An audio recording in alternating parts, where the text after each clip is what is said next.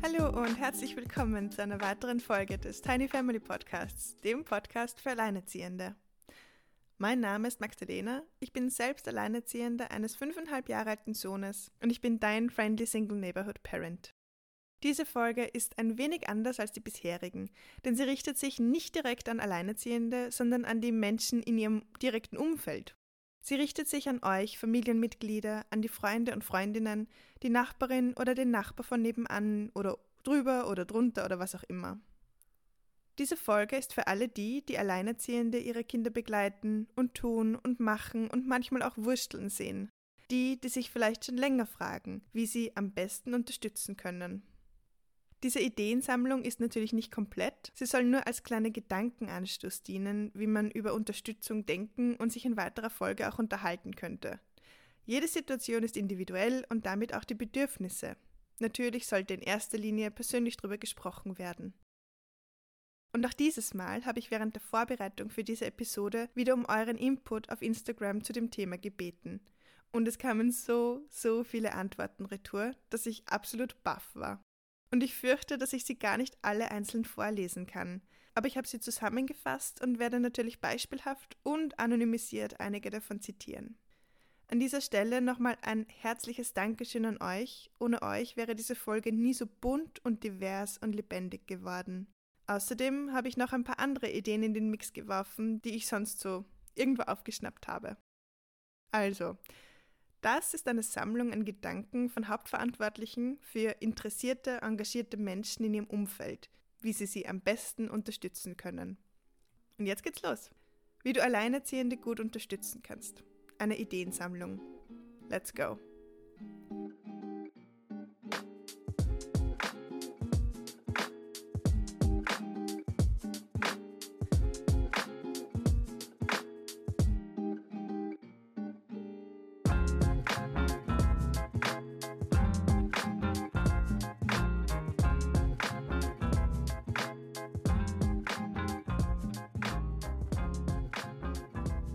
Vorweg muss ich dazu sagen, dass meine Research Group tatsächlich nur aus Frauen bestand.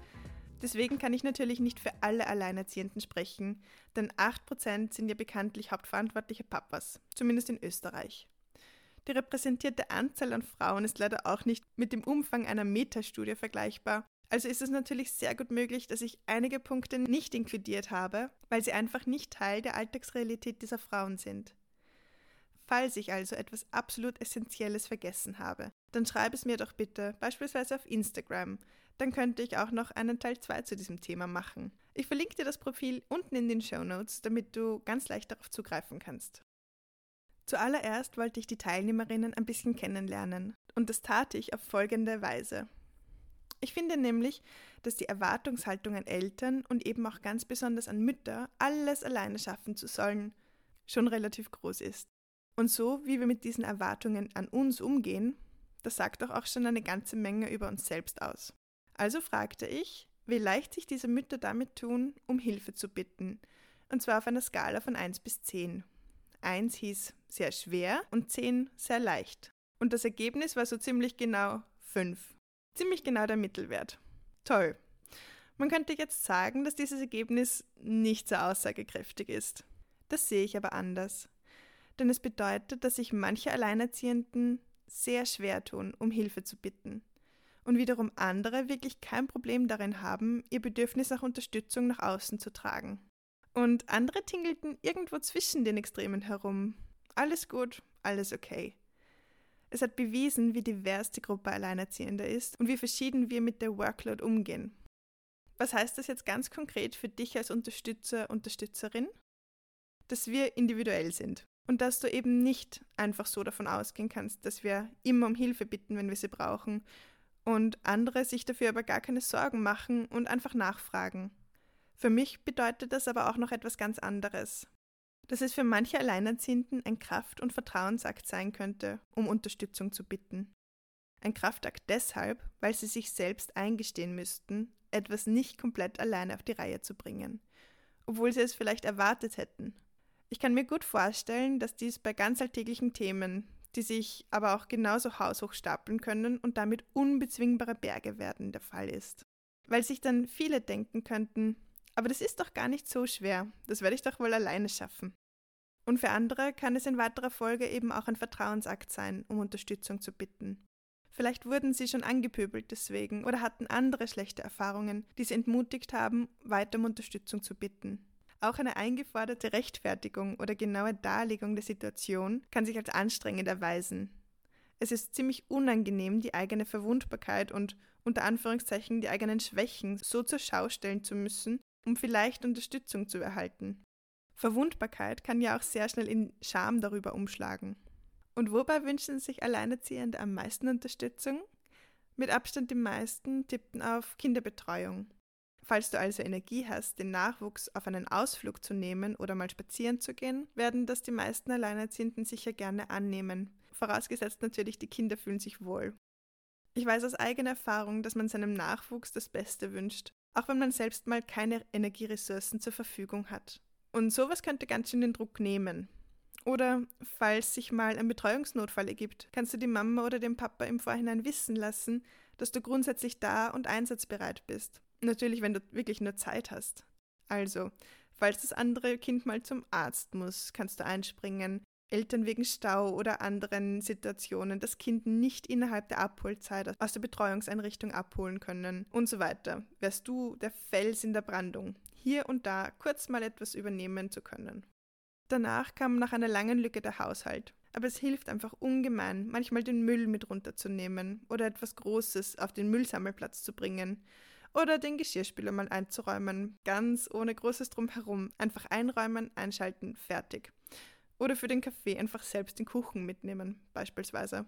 Zu guter Letzt kam auch die finanzielle Unterstützung, was natürlich auch immer wieder ein Thema ist bei Einelternfamilien.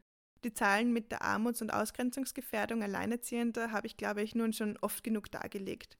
Und falls du nicht weißt, wovon ich spreche, dann kannst du gerne in die Folge Liebe, frischgebackene Alleinerziehende reinhören.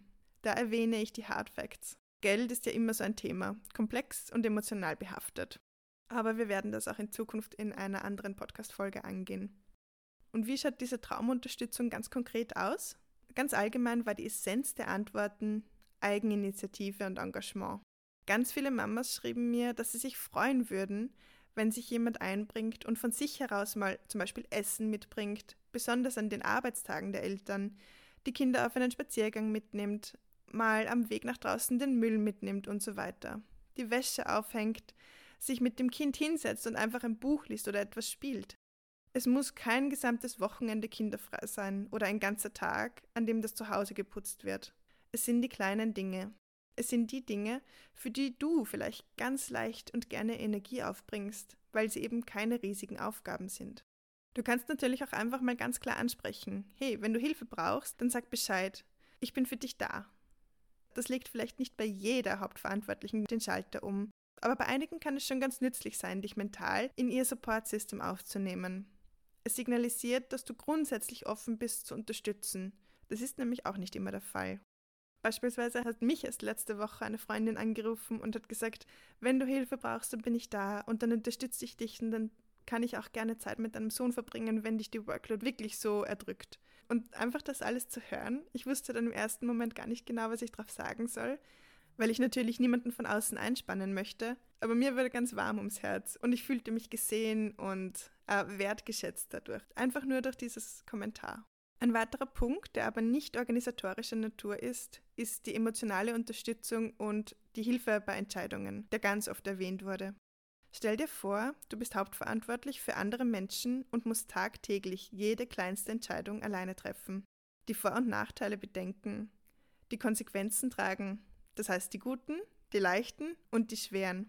Manche Menschen haben oft schon Probleme, für sich selbst im Restaurant eine Speise zu bestellen. Es tut gut, seine Sorgen, seinen Frust, seine Glücksmomente mit anderen Erwachsenen teilen zu können. Und es ist nicht einmal notwendig, dass ein Ratschlag gegeben wird. Manchmal muss man ja auch einfach nur was rauslassen und dann kommen die Lösungen, die Erkenntnisse ganz von alleine. Einfach das Zuhören und Anteilnehmen können schon sehr viel ausmachen, damit Alleinerziehende sich nicht ganz so isoliert fühlen.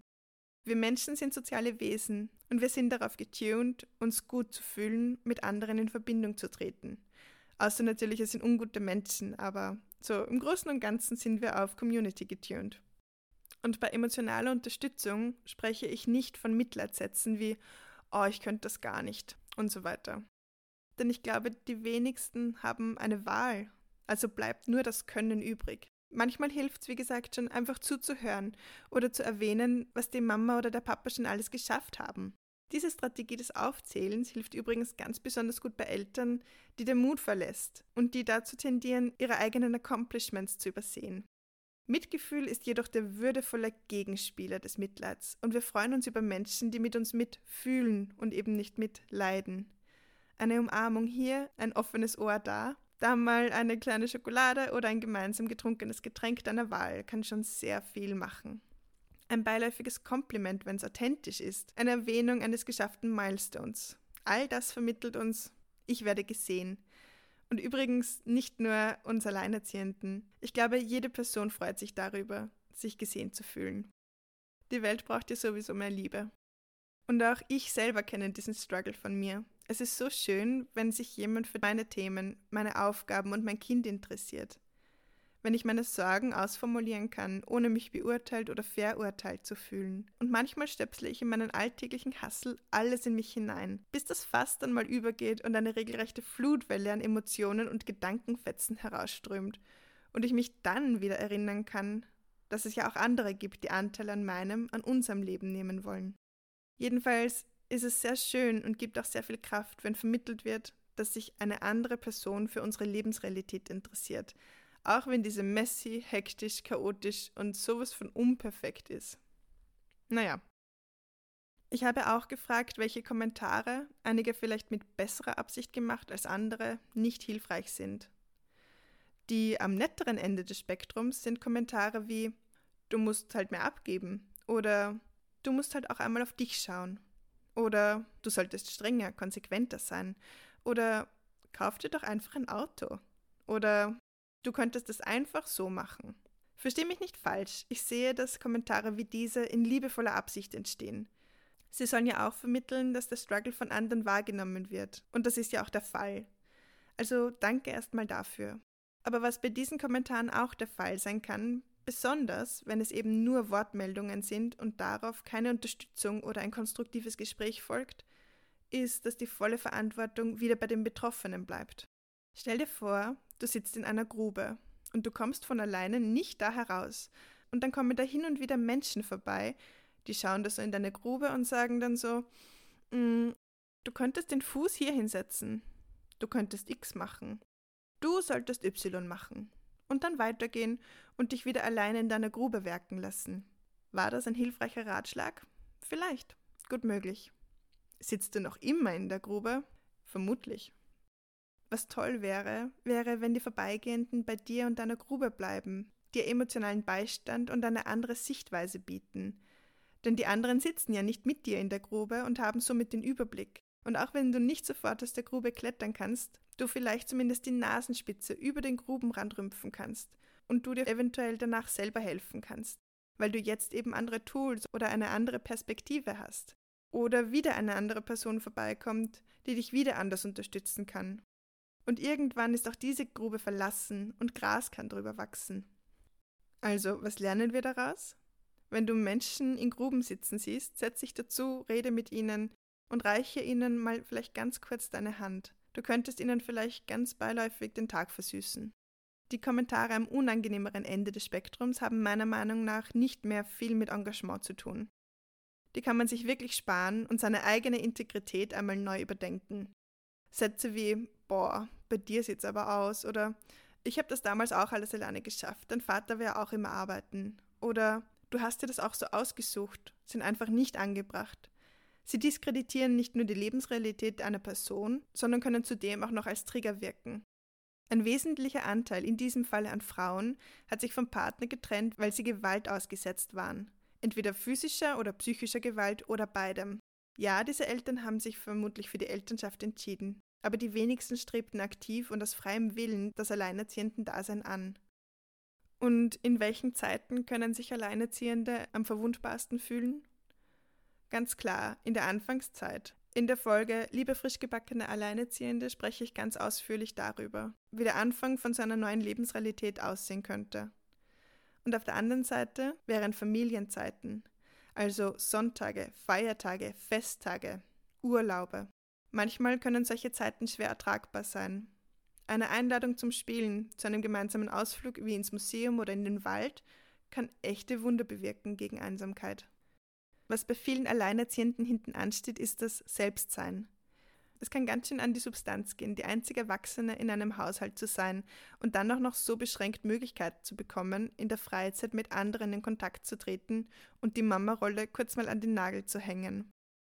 Mal eine volle Badewanne oder eine ausreichende Dusche für die Mama alleine zu ermöglichen oder sie in Ruhe in der Sonne mit einem Kaffee ein Buch lesen zu lassen, das ist dann manchmal schon eine ausreichende Pause zwischendurch. Außerdem wurde oft geschrieben, dass Frau zwischen Frausein und Mamasein oft eine sehr harte Linie ziehen muss. Ich weiß, dass es für viele toll wäre, diese zwei Aspekte hin und wieder vereinen zu können, beispielsweise durch Aktivitäten mit anderen Familien, bei der Kinder sowie Erwachsene Zeiten unter sich haben und dennoch miteinander etwas erleben können. Für mich waren die angenehmsten Zeiten oft, wenn ich Mama und Mena nebenbei sein konnte und das eine nicht das andere ausschloss, sondern die beiden ineinander verlaufen konnten. Es waren die Nachmittage, die ich mit anderen tollen Mamas und Papas und deren Kindern verbrachte und wir in Sachen Kinderbetreuung und mit uns selbst auf einem schönen gemeinsamen Nenner waren. Außerdem kann es sehr ermutigend wirken, auch von anderen Familien als intakte Familie wahrgenommen zu werden und eben auch gemeinsame Ausflüge zu machen oder eingeladen zu werden. Auch wenn Alleinerziehende oft nicht so oft Zeit oder Stress haben, freuen sie sich dennoch, mit anderen Familien normale Erlebnisse zu haben und nicht ausgegrenzt zu werden, weil der andere Papa beispielsweise ganz stereotypisch keinen Gesprächspartner hat. Natürlich ist das doof, aber wir können ja nicht einfach so jemanden herzaubern. Vielleicht wünschen wir uns so etwas ja selbst, aber ja, das geht nicht immer. Oder wir brauchen gerade gar keinen romantischen Partner. Und das ist ja auch voll okay. Unsere Entscheidung, eine romantische Beziehung zu haben oder nicht, sollte dennoch kein Ausgrenzungsgrund aus dem Familienleben oder aus Freundschaften oder Bekanntschaften sein. So, das war's für heute von mir. Habe ich etwas ganz Wichtiges vergessen? Dann schreib's mir doch bitte. Ich glaube, das Thema ist extrem ausbaufähig. Alles Liebe und bis bald, deine Mena. Okay, ciao, Kakao.